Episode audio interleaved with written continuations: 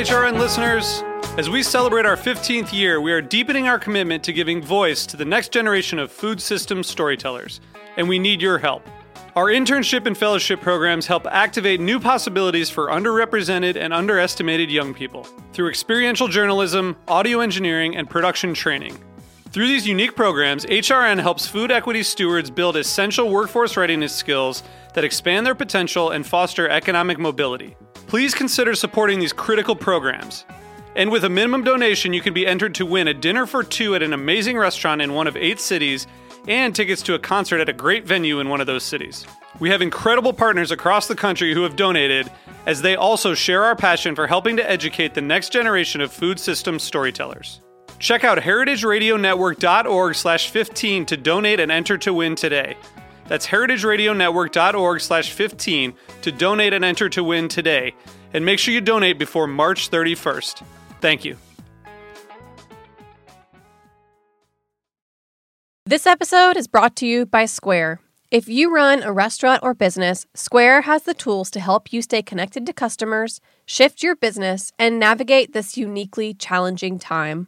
Learn more at square.com slash go slash great nation.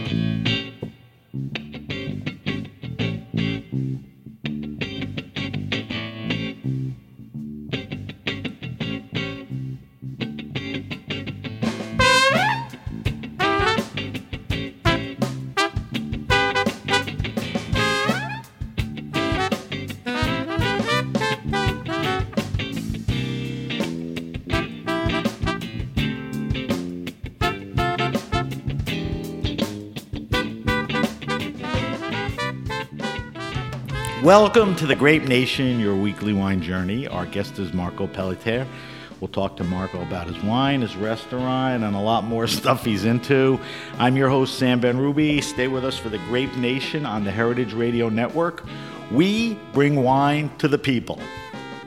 Canadian born Marco Pelletier studied engineering but pursued his love for wine, eventually heading to France. Marco was head sommelier of some of Paris's best restaurants, including Taillevent and the Hotel Le Bristol. Uh, Marco left the three Michelin star world to open Vantre, a Parisian wine bar with an extensive wine list and an emphasis on great food with former Bristol alum. Marco Pelletier is also the vigneron for Domaine des Galouchey in Bordeaux.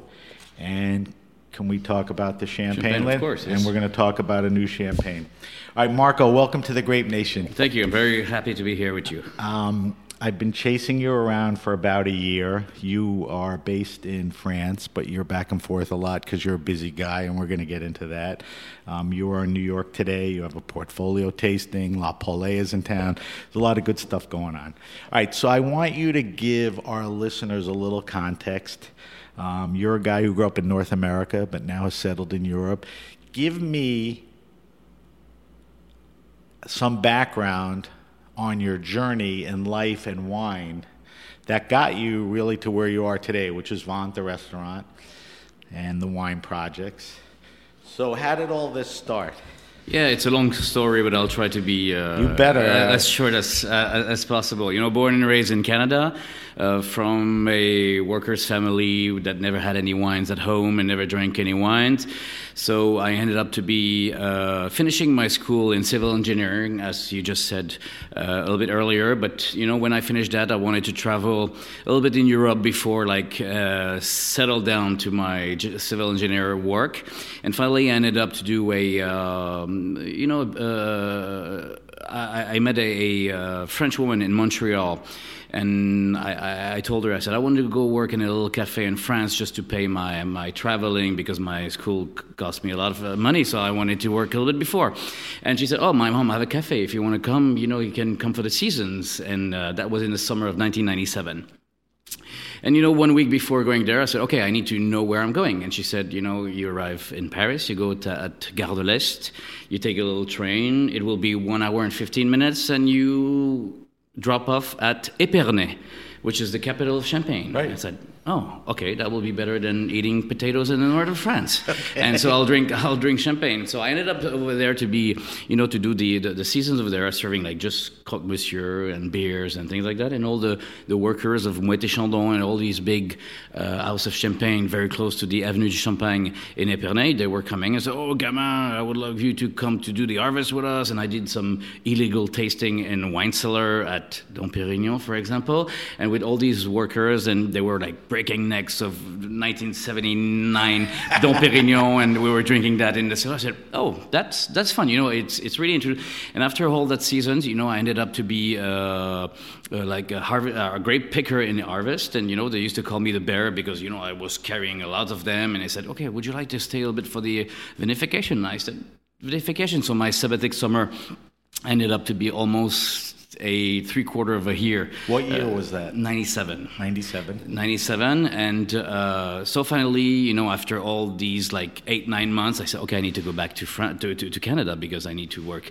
in civil engineer which i worked for and i didn't have my papers to stay in france it's starting to be a little bit critical and i said okay so i ended up back to canada and i did a few interviews in civil engineer i said that's not for me Because of the experience. because of the experience first and because also So my, your heart was telling you something different than what you planned for. Exactly, and I think it's the civil engineer, also people that truly convinced me to uh, because the interview I did, they were like very rough. tough people and not as like human as I discovered Right. uh, as, as uh, in the industry of, of, of uh, restaurants. So I said, oh, no, I you know I was I didn't know what to do and things like that. And I think my mom took the, the worst decision of her life by saying, "You enjoy your experience, Marco. Go back again if you want." So she encouraged you. Yeah, she encouraged me to go back to do another seasons over there just to make sure that this is what I wanted to do, and I never came back. You know, I came back to do my, my of course, my uh, school uh, as a uh, courses Right. because I didn't have my paper yet Right. uh, in France. But uh, Degree or whatever. degree exactly. There was now all these MS and things like that back then, since I'm very old. But uh, and and uh, you know, I ended back to to to, to France to, in Epernay to do another season to really comfort myself to uh, what I wanted to do. And after that, I said. This is what I want to do, and I applied to do my sommelier courses in, in Montreal. And of course, I was refused uh, at the beginning because a civil engineer guy that wants to do restaurant. They said that guy will stay like for three weeks, and after he's going to leave. Really? Yeah. They And- could decide whether they want to take of you or course, not? of course, yes. Wow. And uh, be- because of the profile, because there, there was very little uh, people, there was only 30 people every year. There Are was- these the same SOM courses around the world, or are they specific to Canada? Or? It's it's the same. It's it's it's all the same. But back then, you know, there was not a lot of Different. uh, school. You know, there was like two program in Canada. I chose one I Right. think it was the best. Well, so I asked them when I was in, in Europe to say I want to go, I want to do it, and finally there was a last minute cancellation, and they said, okay, you need to be there next week. And I took the plane and I came back and I did my sommelier courses, How long was that? I mean, how? 97 until 99. So you went back to Canada and stayed there for two Yes. years. What were you doing for a couple of years? Just to- I was working in a summer job uh, to pay my school and things like that. Just a little bit in restaurant, but I didn't have my diploma yet, so not a lot of uh, credibility to work in in this environment. But at the end, you know, I I had the chance of winning a scholarship to uh, allows me to come to work in Relais Château in France. So I ended up in the southwest of France, in Brantôme en Périgord. And, and you know, speaking English and French, there was a lot of tourists over there. So the income of the, of the restaurant really got very high because of like talking with people and I was uh, fortunate, and the, that Relais Chateau that I was in was the Relais Chateau of the president of the Relais Chateau, Monsieur Regis Bulot, back then.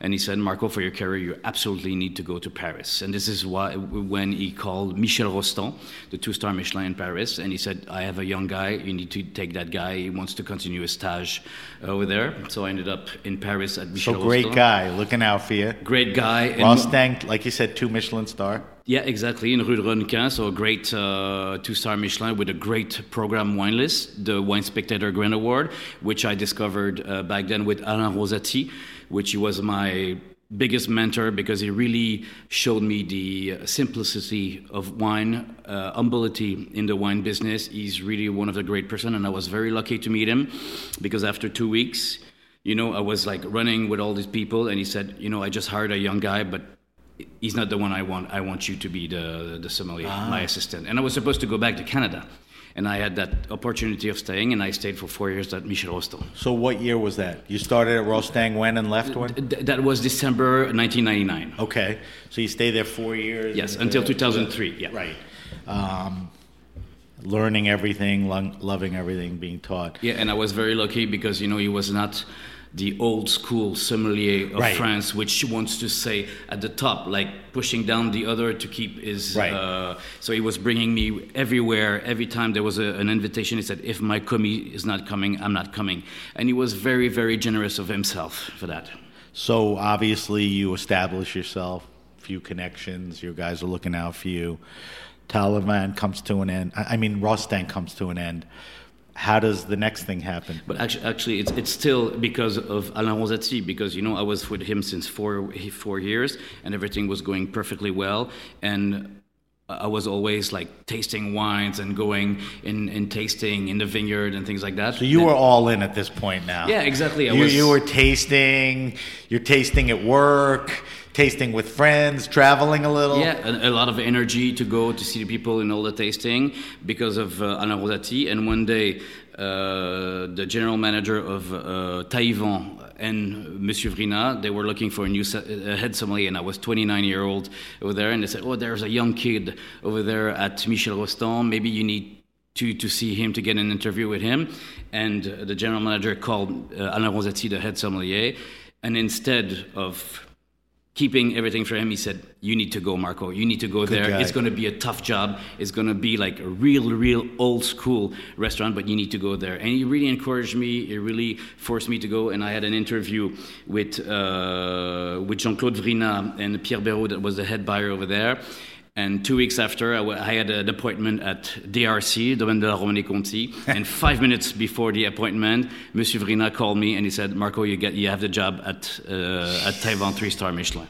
And five minutes after, I was with Aubert de Villaine and Monsieur Noblet to do the tasting at DRC. You were on your way. Um, so you were definitely one of the younger guys doing programs at big fancy Michelin starred restaurants, right? I mean, was there still an old guard and it, it was a very old guard restaurant, but uh, there's but even in you know the fine restaurants in Oh, yeah. Paris and all that. Oh yeah, but th- th- th- there's one thing that I really noticed very quickly, and this is why uh, it convinced Monsieur Vrinat to to do a, a, a road together. It's because I want I was there to work. I was there because there's a lot of on on the market back then. There was a lot of good sommelier. But there was there was not a lot of good manager sommelier Right. because we had like 425,000 bottles in the wine cellar. There were no more 78, 85, 1990 in Burgundy, but we had a lot of 84, uh, 82, 80, uh, all, all the uh, uh, underrated vintage. So somebody needed to take care of it. right. Yeah. Push it and all of that. Um, so you spend how many years at Taillevent? Six years. Six years. That's a long time in Yes, the business for with all these conditions, with the old school uh, Yeah, restaurant. But that obviously never phased you. You understood No. what you were doing, the people, right? You enjoyed it. Your passion was looming It was large. really the old school. We could talk about like for two hours about all the intern thing, but I don't think it's the uh, the moment of, of doing this. But that was the old school, very very tough school, and I don't think really I don't think a lot of young sommelier can imagine how it can be I- I like agree. 20 years ago in France in a three But here's the other thing. As time went by, your wine knowledge got better and better. You understood the best producers, the best vintage years, rarities, what's cool, what's emerging, and all that. Um, by the time where you, you were at Taillevent, did you know all of that, or you were still learning stuff? We are always learning. I know that this is all the people in that industry said we we uh, we learn every day, every day, every day. Of course, and in in different environment, in a different restaurant, you still learn different thing because you have different client. Three star Michelin clients are not the same than in a bistro in the 11th district, and not the same in a two star Michelin or one star. Right. You always I improving. you about that. always and, and of course the the the, uh, the trends are changing the way people are drinking everything changed so even if you think you know everything or you have your solid basis or things like that but the people the wine that people like today they're not the same than 10 years ago No, there's definitely been a change, and we'll talk about that. But I guess the other thing that comes to mind with me is um, your exposure, your experience was very Franco-centric, right? I mean, a, a, most of the wines that were being sold, drinking, tasting were you know were French wines. So you became an expert at that quickly but you had chances to drink. We, we had chances, and, and, and I can tell you with, with my assistant back then, because my assistant Manuel Peyrondet, which now is MOF in sommelier, is the best sommelier of France. Now he's going for the best sommelier of the world. Ah. So, so, so, we, we, we create everything together, the, the, sort of new generation of sommelier, because back then there was no Instagram, Facebook, or no. things like that. And you know, every first week of uh, summer, we were going in Piemonte with our car and things like that. And it's hard to imagine that it, in 2003, when we were going in Piedmont, all the winemakers, I'm talking about Roberto Conterno, all these people, they were saying, we're very happy to see a foreigner sommelier.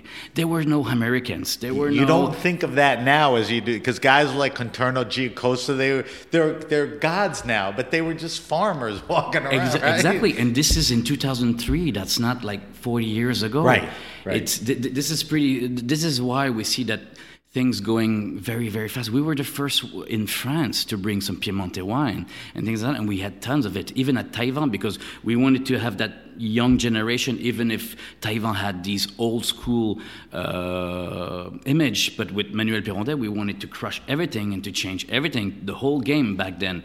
And still a lot of people talk about this duo that we were doing with Manuel Peyrondet back then as like the new upcoming generation. Now we are old, but back then we were like the new. It's always new. And like you said, without social media.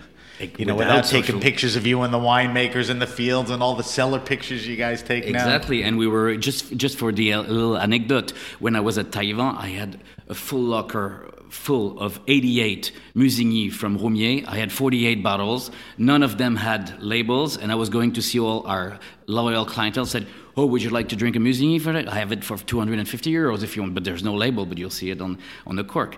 That was a whole different game back then. You know, it was about generosity, not about speculation, not about rarity. It was really. It was a different time. E- exactly, it was a completely different time. All right, so let's finish the chronology because there's a ton of stuff I want to get into. So you do six years at Taillevent. Yes.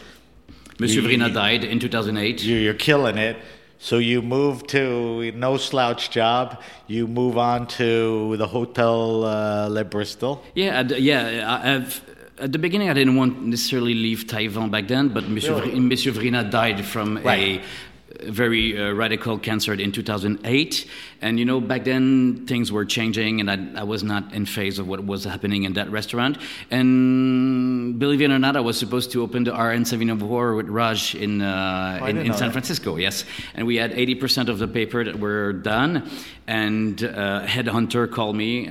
I was at Taillevent. and said there's a three future three star Michelin palace that looks for a head sommelier, and you know I meet all the people over there, and there was like 27 sommelier on the road to go there, and still again the only thing I said, if I go with you, I just want to work, I just want to clean up everything, I just I want to do, and most of the people were asking for one week off to go in the right. in the vineyard and things like that because people. You're the guy with the head down. Let's get going, right? I just I want to work with you, and plus my... coming from Taillevent is you know. Oh yeah, that's. you know. I didn't have one single day off so in Taillevent six you get years. The, right, I'm sure you didn't get much off. Uh, so you take the job at at the Bristol, yes, exactly. And I stayed and for eight years. That's a little different because Taillevent restaurant, Bristol's hotel with restaurant, I guess bars. I mean, there were a lot more things going Completely on. Completely different games. Yes, yeah. yes. You need to manage your your the, the skill of, ta- of of managing is completely different because first of all, you had 12 sommelier under your, your arm because we had three restaurant, a bar, the room service, plus the, the catering and all the, the, the these things. So it, it's a completely different job. So it's more management than working on the floor, even if I was doing 10 service a week at Epicure, but I needed to always have an eye on the other thing.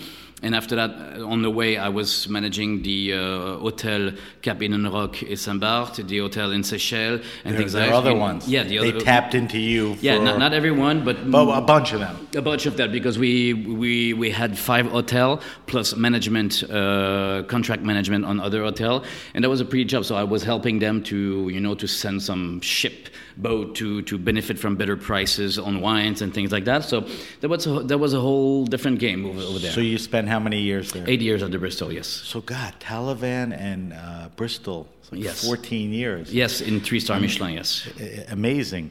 So, the big question is, and, and fill in the gap if I miss something, what compels you to leave 14 years of three Michelin, six combined, to go off and open your own place? Now, was there anything in between leaving Bristol and, and Vantre? No, there was nothing. So but, why, but why, why at Bristol? When did it start brewing that you know I, I got to do something? It, it, it's for many reasons. I think first of all, uh, I think uh, the human being is not made to do the same thing all his life. That's that's first of all. And I- Especially you, you're itchy and you want to learn and do new and different. Be, being in a big hotel, uh, it was hard because of the close of non-competition to have my little vineyard in Bordeaux because that started while I was at, at the Bristol.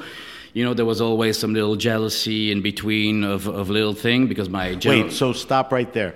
So w- while you were working at Bristol, and we're going to talk about it more specifically, you acquired a plot in Bordeaux, Yeah. and you started making wine with a couple other friends or associates.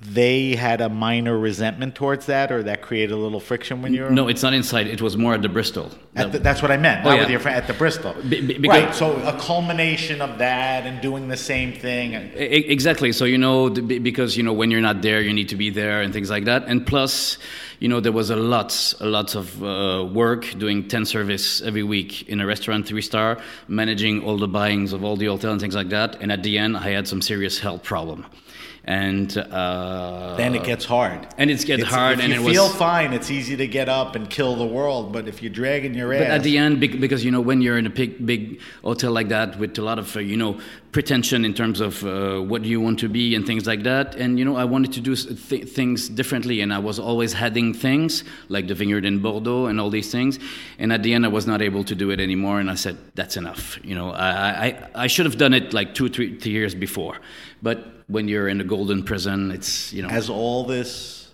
started happening, was it in your mind at the beginning to open your own place, or yeah, for sure. bec- Because for me, doing service, you wanted to stay in the business, your Oh, own yeah. place, more casual? Oh yeah, You- I, I could have stopped everything, you know, because I'm partner also with Veritas Import in California, which we're doing import completely together. We have our champagne project. We have. I could have stayed like just Right, you this. already established in other stuff. But so you open Vantre, what was that, 2016? 2016, correct. And you go, like I said, from three star establishments to casual. How, how was the transition? The transition is very, very hard. Mostly, it's when we took the business, we took, you know, because our, our goal was to create it. It was not to take uh, already a three-star Michelin Right. with marbles and everything. We started from zero. concept. When I said from zero, it was an old restaurant that never had like any cleaning up or a paint since at least 20 years. There's a funny story I read. The place was so smelly from cooking duck that you had to like scrape the walls and get the Ex- duck ex- right. And, and- when I say screwed up. when I said scraping the, the, the, the wall, it was like at least one centimeter of of, of, of, of grease on the wall. And even you know the, the, the first we did the pre-opening for three months in the whole uh, setting for like knowing the needs for the renovation and things like that. And we used you know everything. You know we were saving like Gevrey Chambertin Premier Cru in the old like very old school glasses, like very thick glasses, and Cool it, stuff, it, it yeah. was fun. But you know, just to give you an example, the, the dishwasher was taking in fires during the service. just to give you an idea where we were when we and, and you know, and the first with Thomas Simeon, that was my uh, head well, that, when the bad news was all the crap you went through. The good news is when you started the restaurant, you were with friends, exactly, you trusted. Exactly. So and Thomas was- was, my you assistant. guys against the world. And trust me, the first service we do, when we, we print the first bill, it was not even the price for two of one glass of champagne at the Bristol. And Even we- then? Even then, yes. And we look at each other and said, oh, okay, we're going to have a long road to do here. And, you know, we, we closed for three, uh, three months to do the renovation. We started, and people really started to come and to understand what we were doing. And now, you know, we have almost all the planets that are coming to drink wine. Right, so uh, I want to talk a little about that place. You know, the vibe, what you set out to do. You know, the wine list. Um, but before you tell me that, because the wine scene in Paris has been hot as far as promoting natural wines, that whole vibe and everything.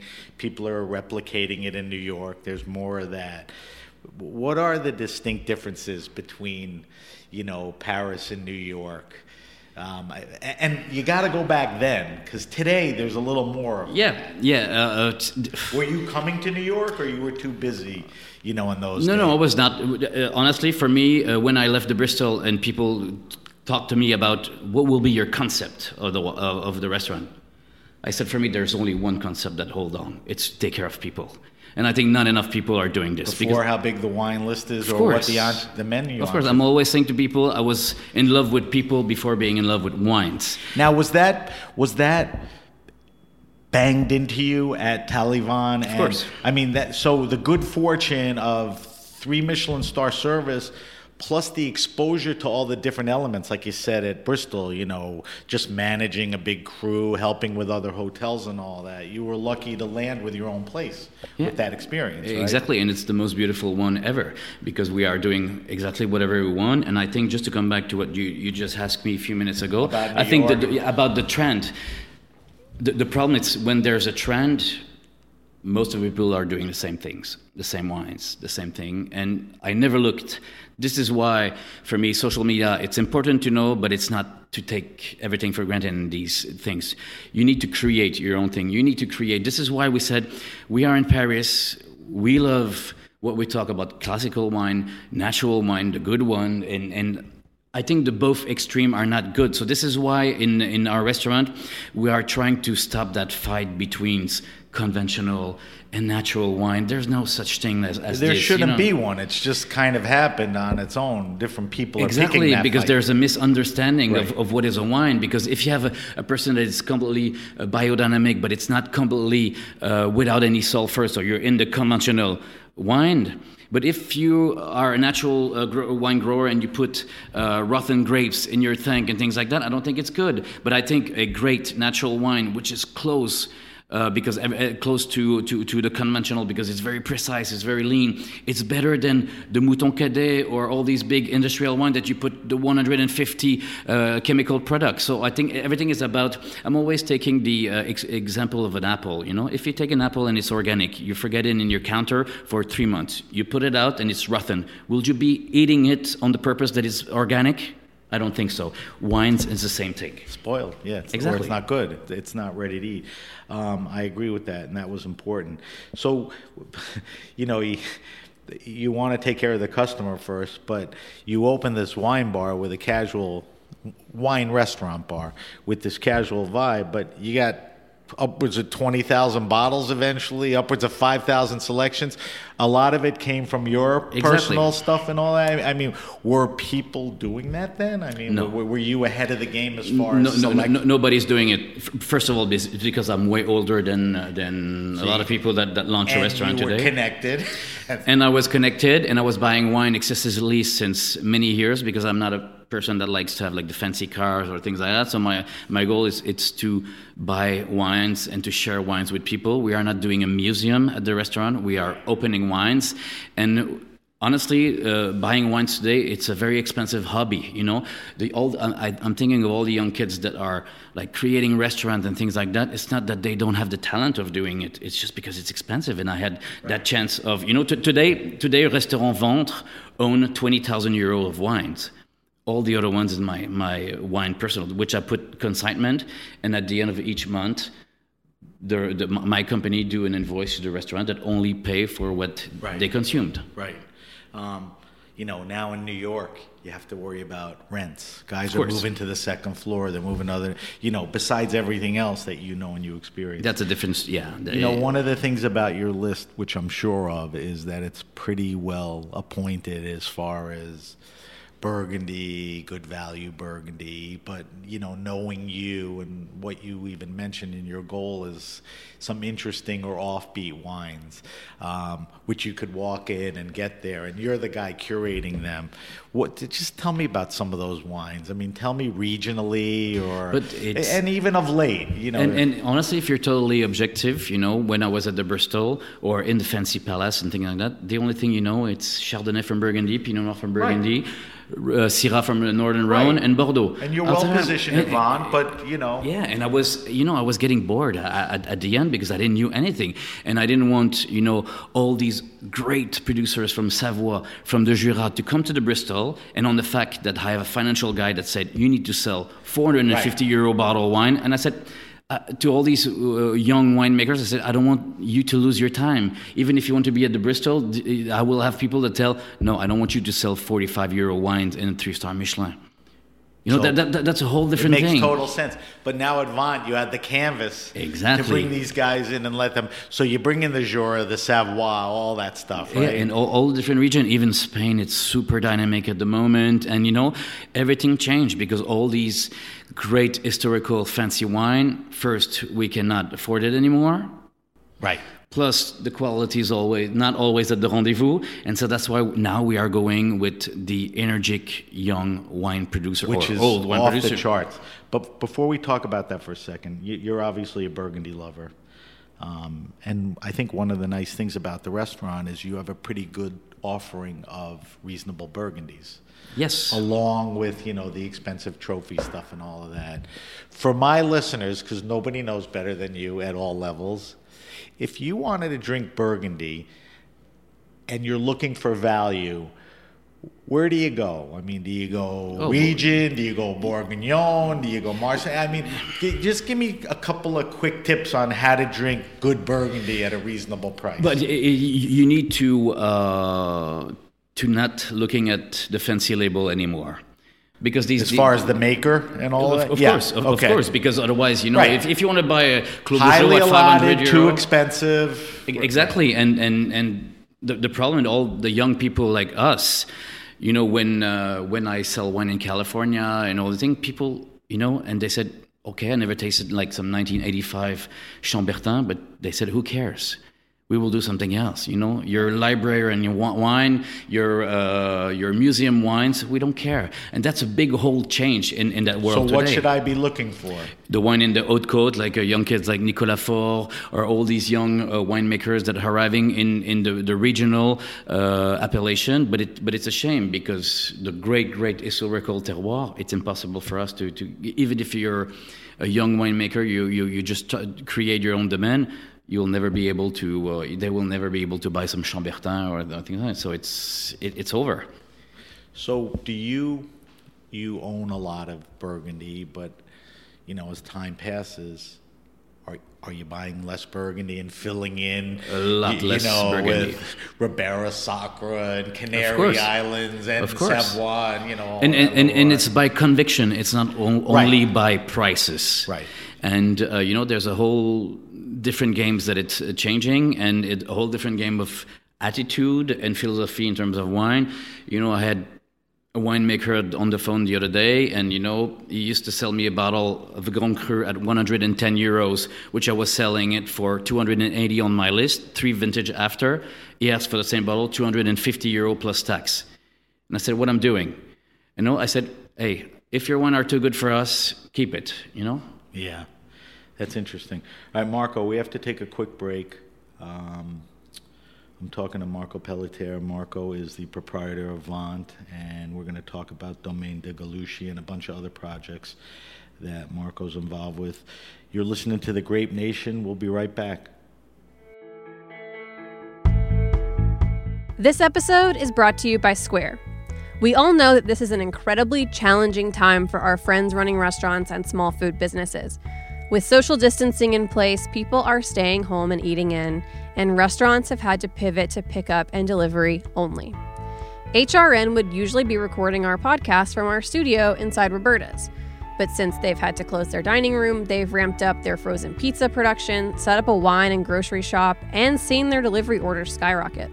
Like Roberta's, many restaurants have been changing offerings day by day as they figure out how to best serve their customers. If you run a restaurant or small business, Square has the tools to help you adapt. One of these tools is the Square online store. It lets you set up a free online ordering page with curbside pickup and local delivery so you can keep customers safe. You can deliver orders yourself or integrate with delivery partners. Its Order Hub lets you manage all your incoming orders in one place, no matter which delivery partners you choose to use. Square has all the tools to help you stay connected to customers no matter where they are. See everything that's available by visiting square.com slash go slash grape nation.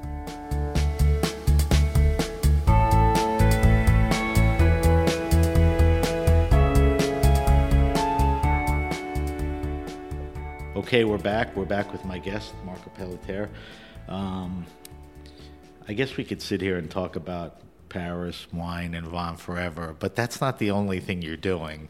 And one of the reasons you're in New York, not at your restaurant, is because you mentioned, and you'll tell me a little about that. You make your own wine, and you're in town at a portfolio tasting to pour it out to the industry and some other people. Um, the wine is called Domaine de Galouchey. Domaine de Galouchey, yes. What does that mean? Uh, Galouchey, it's a, a, name of a little river okay. Uh, close to where we are, yes. Okay. And isn't there another famous river, the Dordogne? The Dordogne, Gironde, right, all these. They're, all, they're all around. Trust me, Galouchey, it's way smaller than the Gironde. Yeah, no, no, I figured that. So, 10 years ago, when was it the Bristol you were at? Yeah. You, you got involved.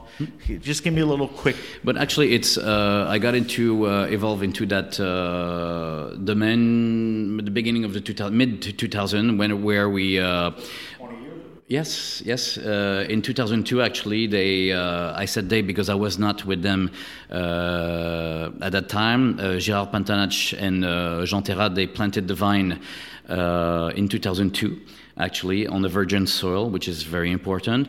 And that was like a summer house that they had over there, and they had like one hectare and a half empty with only goat uh, and horses over there. And I said, "We're in the country of the wine. We need to plant some vine." And the next day, they went there and they started to plant nine grapes on more than one hectare.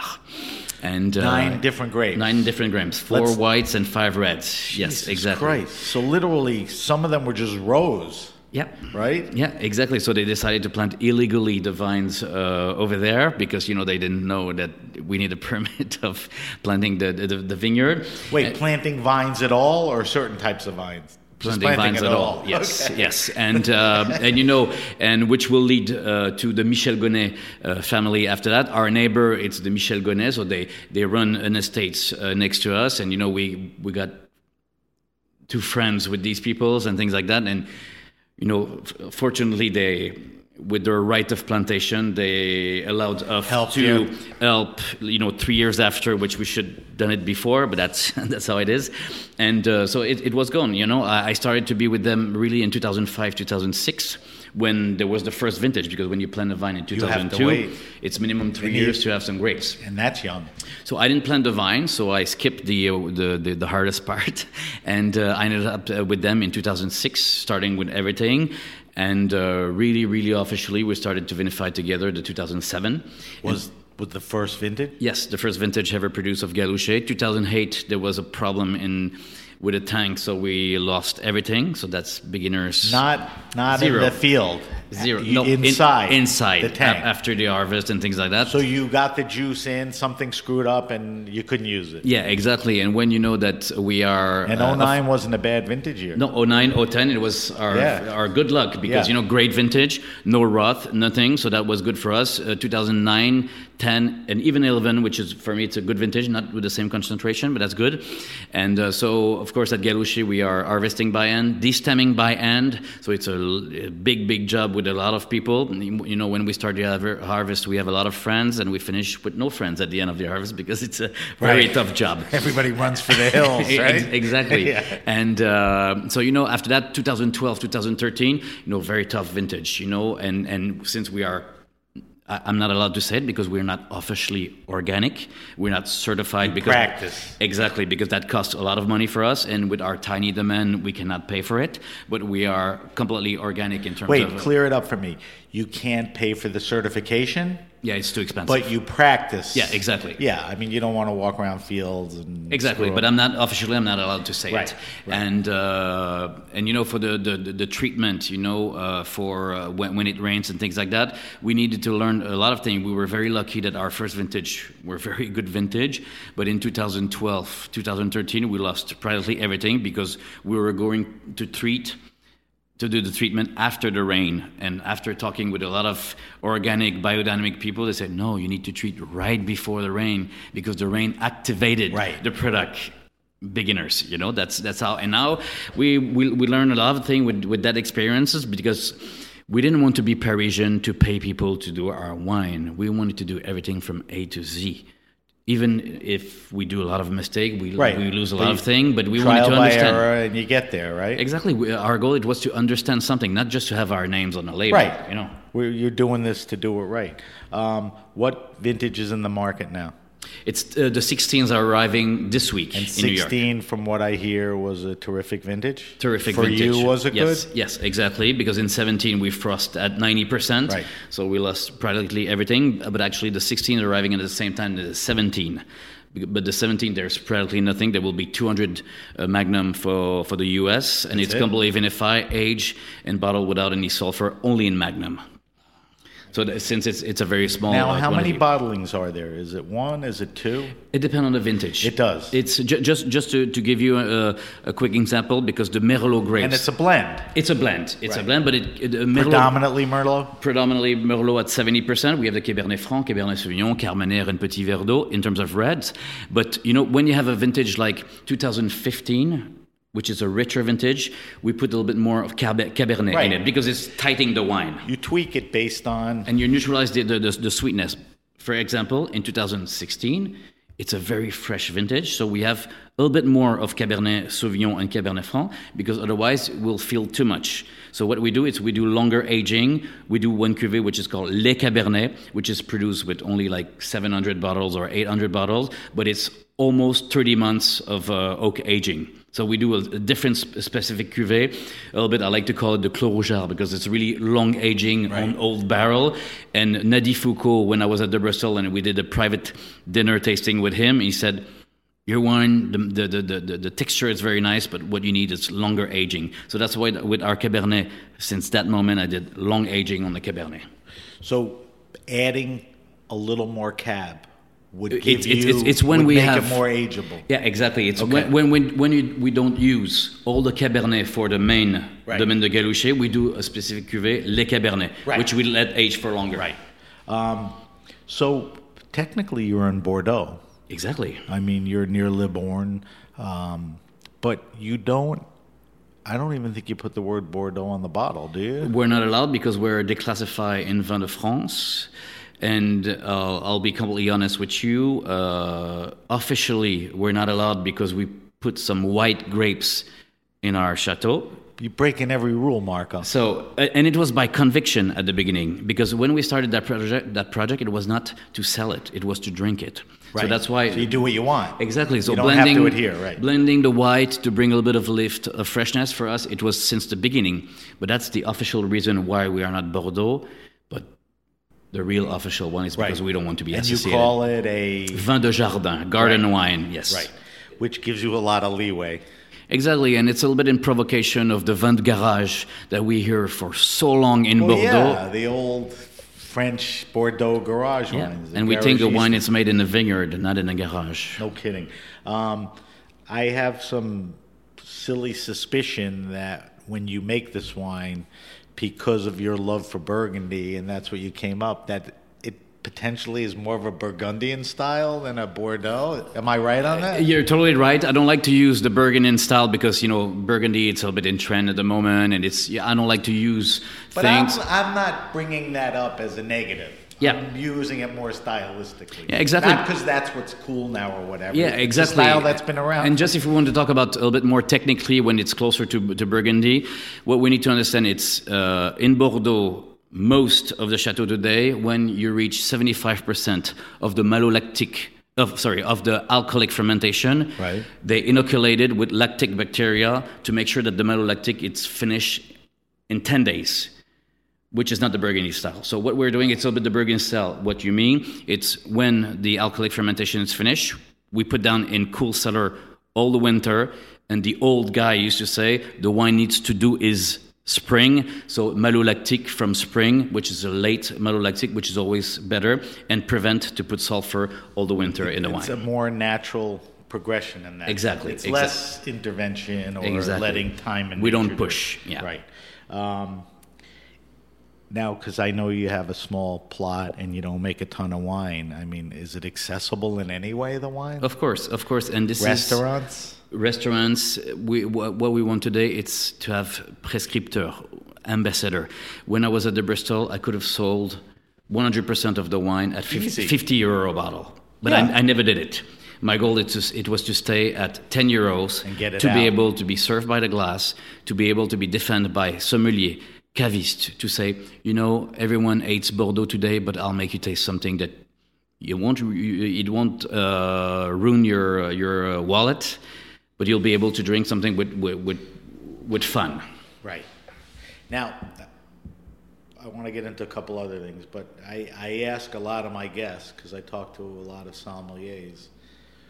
What what is inside of you, or what makes a som want to make wine or become a winemaker? Our dear friend Raj, and we could go on and on with the list, are now making incredible wines.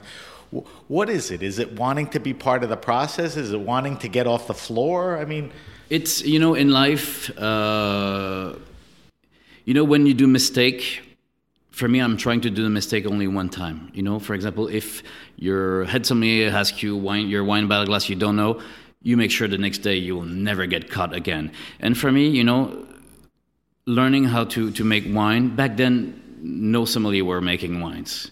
right. Okay, you know, we decided to plant. So it you, was you preceded the it, trend. it, it for was sure. it was the opportunity. It was the opportunity of being there. It was not like again no social media, nothing. So nobody knew. Okay, we started to do it because by conviction, because this is what we wanted to do. We had the opportunity with my two partners of doing this. We see okay. Every time I'll go in a vineyard in Burgundy, Rhone, or whatever, when I will talk with a winemaker, I want to know exactly what we're talking about. And this, that, that was my goal at the beginning. I wanted to do, and f- for me, I think, you know, the winemakers, it's one of the rare uh, business today that they do everything from A to Z. From the first cut of the pruning in the winter, the making, the farming, the bottling, the selling. It's the only one that are able to do everything. You don't ask a uh, a pastry guy to do his flour makes the and everything. Yeah. Exactly. So so it's a totally vertical thing. Exactly. And for me, I wanted to go further than this, you know, to do the wine, to sell the wine, to buy the wine, and to serve it on my client at the end, and to make sure that from the, the, the first pruning on the vine until the drinking, which I'm in front of my clan. it's at least three years minimum. And it's a whole great job, and it's a great proud. When the people are happy and they said, that's good, Yeah. good job. because you've had your hand on everything. Exactly. Um, not everybody cares to do that, but there are people that are curious, Of course. like you, you know, that want to understand all that. Um, you, we talked a little about it in the intro. You mentioned a little. You got your hands in a bunch of other stuff. Let's talk a little about that. Let's start with the Gonet thing, which is exciting because you're making a champagne. But I want to go back to one thing. When you talked about the hectare you're making Galouchey at, hectare and a half, Yes. Next door was Gonet. Yes. Now I could be wrong, but isn't Gonet a champagne producer? Exactly, What correct. was the property they had next to? It's uh, Chateau Lesparre, which we are on a lieu dit Okay. Lesparre. And Charles-Henri Gonet in 86, they bought uh, a chateau in Bordeaux. Plus, of course, the 40 hectares that they own in Champagne since Right. seven generation. Right. But that was like diversity. Like me, I was in Paris, but I, I, I have a little. So, Right. so uh, Charles-Henri really helped us on many, many, many things. And after after a few years, when he saw what we were doing with our little Galouchey wine, sell in the U.S. everywhere in the three-star Michelin things, I said, Marco, I think we should need a little bit of help in Champagne. They love and, the effort. And and I said, okay, you know, you are the sleeping beauty of Champagne because we are the biggest récoltant manipulant of the Côte des Blancs. We own among the best terroirs ever. But there was a sleeping beauty, as I said. And he said, if we do everything, we need to restart everything. And in 2011, we started to work together. So you officially were working with Yep. Gonet, Since 2011, I'm partner with them, yeah. eh, partner to this day. Yep. Which is why you have a champagne project. Exactly. So I Tell was, me about that. So we know a little about Gonet and your connection. So the, your- the, the Gonet project, it was really to launch the brand. I didn't want to have my name on anything. I really wanted to defend the Michel Gonet history, the Michel Gonet terroir, and all the possibility that the man had. And you know, we with, with doing the blending together, like uh, changing the whole philosophy in terms of farming and things like that. That was really, really fascinating. And in 2016, you know, when uh, Antoine Gomerieux, our new chef de cave, arrived in 2014, so we started to go further in, in all the things. And one of my uh, very good friends, Jean-Marc Roulot in Meursault, we were talking. I said we need to change all the old oak aging and things like that. And he said, Marco, if you want, I'm doing a bottling next week. I can send you some 350 liters of three years of Meursault uh, I can send you 10 barrels. He said, Oh, yes, great. He sent it with the lees in it and things like that. So in 2016, we did the fermentation and the aging in it. But of course, 10 barrels when you, when you own 40 hectares and things like that is nothing. But that's one thing. But the experiment, the idea worked. Exactly. The Roulot barrels. Exactly. That, that, was what you were looking it's, to. It's great demi, and we all know that the best producer are the one that gets the best oak. That's that's how it is. And you know, he sent us 10 barrels, and we did our vinification in 2016 in it, 10 barrels. So it really leads us in a mind that we can do great thing in oak aging, but that was so little quantity that at the end I discussed with Antoine Gomerieux, the chef de cave, and we said 10 barrels, 4,500 bottles. It's nothing in the big things like that. Can I keep it to do my own wine? And with the Gonet family, they said, you keep it. So you split off in a way. Yes, that exactly. was your project. And, and I'm continuing to buy some barrels full now, of the. When you said, can I take the 10 and do it myself, when was that? 16? In 16, okay. during the tasting, you know, we harvest in September and we did the tirage uh, in April after the fermentation and aging. And when we tasted, we said, oh, that's very good. And after that, we had that decision of saying, okay, in compensation for the work I'm doing for you, can I do my own champagne? And he said, yes. And this is where I discussed with one of my dear friend, Raj Parr, and we decided to do it together. So Raj is coming in and both of you will worry about the winemaking. Exactly. So that's why now we have 16, 17, 18, 19. in the bottle? 16 is in bottle after 10 months. But when you do a vintage, is it on the market yet? No, it's you're allowed to commercialize it 36 months right. after the tirage. So we'll see it when in June. Now I'm working with on the label now, and uh, we did the dosing test with uh, Raj uh, three weeks ago in Paris, and it's very very promising. Now is. I, I don't want to think I lost track of this. Is it still going to be around the 10 barrel production, or you can escalate that a little? For the moment, it will be the 10 barrels. Keep that. Okay. Yeah, 4,500 bottles. I think it's. It um, I know Raj, and he's truly one of the best guys out there. Why why did you bring Raj in? You know, you're capable of doing it. I understand. Is that the reason why? Because he's it's, just the best guy yeah, on your it, side? It's not because he's the best guy. He is the best guy and he knows exactly what I'm thinking about him, but it's really because he's one of my best friends also. We know each other since 20, almost 20 years now. We are tasting blind tastes like until 7 o'clock in the morning every time we see each other, and he's a very, very good friend. And I think it was kind of fun of, I, I, of, of doing it together. I you want know? you to explain to these guys, not to me. I get it. Is Raj the best palate without any wine oh, yeah. certification? Yeah, yeah, blind taste, yes, of course. Even you if you will say that the first time we met, we got into a fight, but uh, you know, right. I'm the only one to not to not remember that. But he's he's probably right because he got a great memory. All right, so let's quickly go through a couple other things. So that's the partnership with Gonet, which now I understand goes back and how this project came about, the 10 barrel story is what I'm going to call it. Veritas Imports, you mentioned, is an importer wholesaler, I guess. Yeah, exactly. He's that, one of the oldest one in California. And they're their job is to bring the wines into that market, California. Yeah, exactly, right? but not only these wines. It's because no, no, I meant you know their portfolio. Exactly. Yeah, yeah, yeah. Um, and then does this stuff still exist? I mean, you're like the CEO of these companies I never heard of. Wine Ted or Wine Ted? Yeah, this is what my is, company I, I, brought in 2011 because I'm doing a lot of private tasting for businesses in Paris.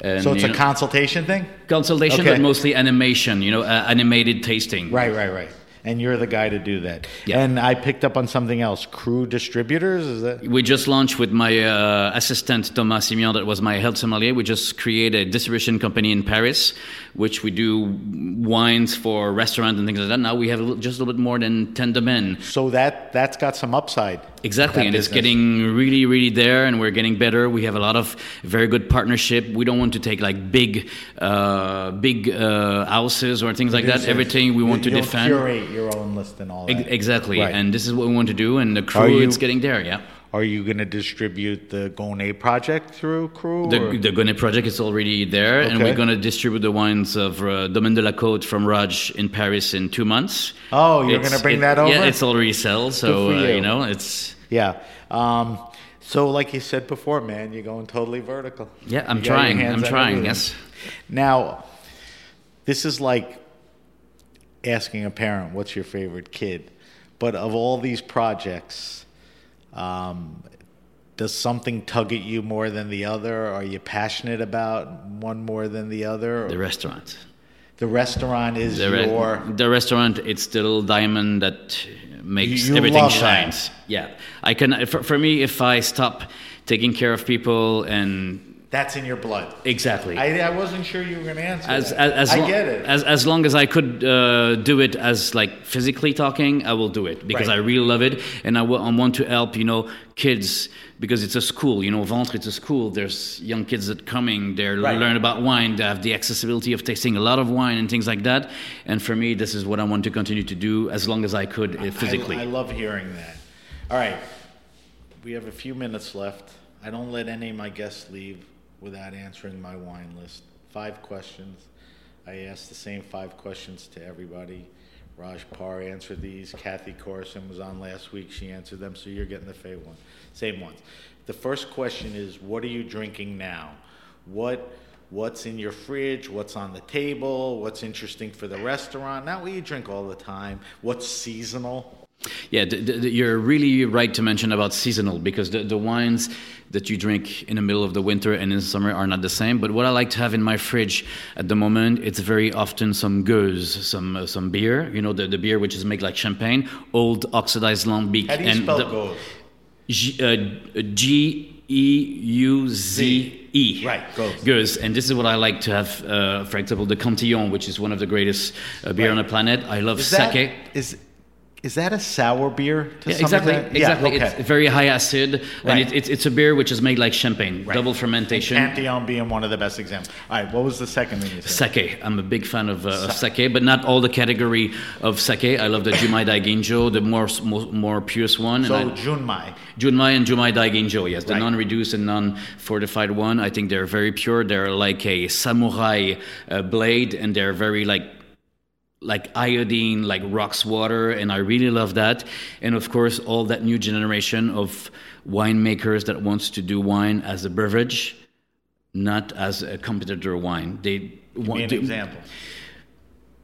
for example, uh, Pfifferling in Tavel, you know, very nice, precise, with a lot of identity wine, but you know that you want to drink. It's not only the bigger is better, you know, like wines that it's it can be. I know that you don't like that that word today, but wines which can be very crunchy, but with a lot of identity. That's Raj's favorite word, and, crunchy. and and I Right, I very really drinkable. yeah. drinkable, exactly, but with Yeah. a lot of identity. right. Yeah. All right, so those are good ones. This is the goofiest question on the list. Favorite wine and food pairing? Obviously, not something you eat every night, even serve it. But what, what makes sense to you? If, uh, what makes sense for me, it's it will be the easier one, but it's a really great Chateau Chalon from François Rousset Martin with a 30 month Comté cheese. That's the best example of what is a wine pairing and, and, and food pairing in the world. Nothing else. So, first time that wine, not the first time people have paired with Comte and aged Comte, because that's a good one. All right, we'll figure out how to dissect this one. Tell me your favorite wine restaurant and or bar. And these are places, and it's basically Vaughn. It's people that are passionate about it, like to talk about it, have a selection. Doesn't necessarily have to be as big as yours, but it curated. And the food is good, or as a bar, it's good. Tell me a couple of places in New York, if you can identify, and anywhere else, whether Uh, it's Paris. in, in New York, definitely I will go. It's it it's some uh, publicity for them, but I think they really deserve it. It's Pascaline Lepeltier at Racines. Always comes up. Definitely, because That's she's a doing show a great favorite. job. Yeah, and, and I really go there practically every time. It's not it's not just because I I, agree. heard of it. Arno and Diego. I mean, it's it's like you. You have a very good chef. You have a very good list, and you have people that are you know. and you have a good identity also around it. Yes. That's very good. And I will do but here's here's the secret, and tell me if I'm wrong. Wasn't that a French wine bar initially? Uh, sh- yeah, yeah, pr- a- yeah, pr- probably, but but I think you know the people the, the people really have that devotion uh, Yeah. on wines. But if you want to come back to uh, not necessarily French, there's another great restaurant wine bar in San Francisco which called Verjus. I V think- E R J U S. yeah, I think they really deserve uh, a lot of publicity because they're doing a great job, and you have a lot of very passionate people over there. And I was blown away by what they were doing over there. So that's that's a very good place I love over there. Those are two good ones, and I didn't tell you this, but I post all the answers. We post your Okay, wine okay, list I think really and the other yes. wines we talk about and all that. And I, you kind of disclaimed it a little. I asked this because who better than guys like you to tell me? I don't want you to be exclusive. Obviously, there's other places that are good, and you have friends, but you know, I'm just saying, pick one of them out. And you know, if you come to New York and you go to Racines more than others, that's why they should be mentioned by Exactly, like exactly, You know, and and that, think- that's all I was looking for. All right, fourth question. We discussed this a little earlier. Favorite all-time wine, and that now means a wine that's important to you, or resonates, or you know, had some important moment. And if there's a few, There's a few, but I'll go on, on a wine which not a lot of people had the chance to taste. If you have one day, it's because I was very close to Patrick Bize from Domaine Simon Bize, and he died of, of course, unfortunately, in 2013. And one of his favorite wine, and I was completely agreeing with he with him, it was the Vergelesses Savigny Vergelesses 2003. I think it was Spell an- Vergelesses, V- E R G E L E S S E S. Two S's, Vergelès. okay. It's it's a little bit like the most prestigious Premier Cru they have at the domain. And Patrick was a brother. I was very very close to him, and that was a very very great wine. I still have some at the restaurant, but and it's that's they're an not on the important wine to you. Yes. That's how you answer that question. All right, last question. You're doing good. I know you're breathing heavy, but we're almost done. Um, tell me, recommend to me best wine around 15, 20 bucks US. Um, I mentioned earlier, my kids are in their 20s. They can't show up at parties with supermarket wine. They can't afford 40 bucks. So how do you impress somebody at 15, 20, 22 bucks? I need you to give me a red, a white. You can give me region, maker, both, everything. But definitely, uh, I would say in terms of white, if you want, because I always like to to have identity in the wine. I think it's really po- possible uh, still in this world because I think it's really the be- the biggest and the greatest terroir of all time. I think this is the Chablis, the Chablis terroir. I think you're allowed without necessarily going on Raveneau and Dauvissat, but I think. You can have some very, very good wine for a really good price quality average. Is this like Chablis, petite and village, yeah, village p- p- level? Petit Chablis. Is that where the and- values and, are? And, and- oh, of course. Okay. If, if we want to talk about really great identity wine, we can find some Chardonnay from everywhere else Right. on, on the planet or things like that. But I like to think that all the new generation of kids that will try wine, they will look for identity in the wine, from where it came from, or something like that. That's what's important to them. There's there's no obligation of intellect, intellectualizing the wines, but I think if they can know that, oh wow, that smell iod, that smell a little bit oysters, where's that come from? The story. Exactly. So for me, Chablis, I I think it's really one of the uh, the best example. Uh, the, the second one, I think, uh, that really, really are upcoming with all the new generation of winemakers and farming, plus a little bit the global warming. I think is the Pinot Noir from Alsace. I think they're doing a great, great job over there. So because of the climate change, to Part some extent, a little part of it. besides the fact that they're making good wine. Yeah, exactly, and they, they, they have an all different reflection on the vegetal, and they really think they really think now that they can do great wine without looking like Burgundies, without looking like Sancerre red, but just looking like r- red Pinot Noir from Alsace, and I think they can do great great wine over there. Those are good ones. Um, So that's your red, that's your white. All right, we got to wrap up. Usually at this time, I do a segment called the Weekly Wine Sip where we taste wine.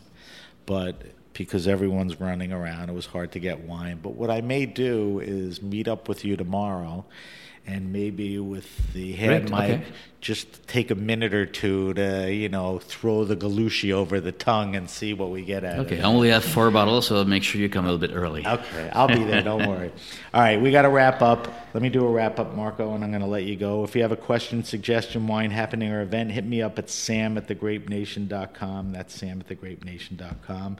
Subscribe to the Grape Nation podcast on iTunes, Stitcher, Spotify, or wherever you get your pods. You could follow us on Facebook at The Grape Nation. On Instagram, we're at SBenRuby. On Twitter, we're at BenRuby. But you can always use the hashtag The Grape Nation on both.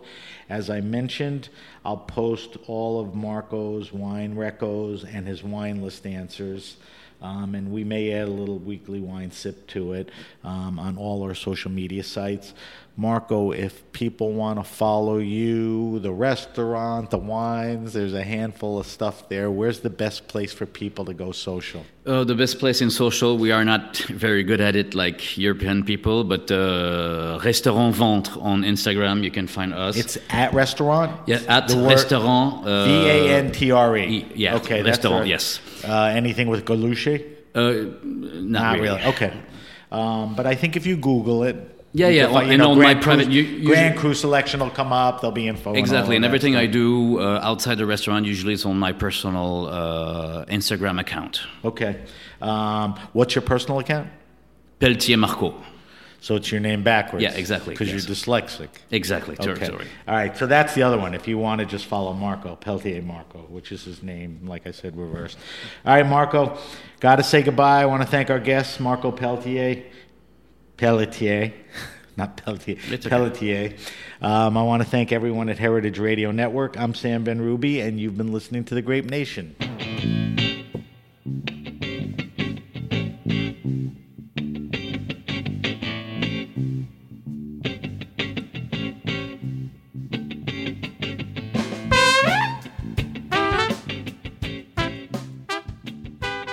The Grape Nation is powered by Simplecast. Thanks for listening to Heritage Radio Network, food radio supported by you. For our freshest content, subscribe to our newsletter. Enter your email at the bottom of our website, heritageradionetwork.org. Connect with us on Instagram and Twitter at heritage underscore radio. You can also find us at facebook.com slash heritage radio network. Heritage Radio Network is a nonprofit organization driving conversations to make the world a better, fairer, more delicious place. And we couldn't do it without support from listeners like you. Want to be part of the food world's most innovative community? Subscribe to the shows you like, tell your friends, and please join the HRN family by becoming a member. Just click on the beating heart at the top right of our homepage. And thanks for listening.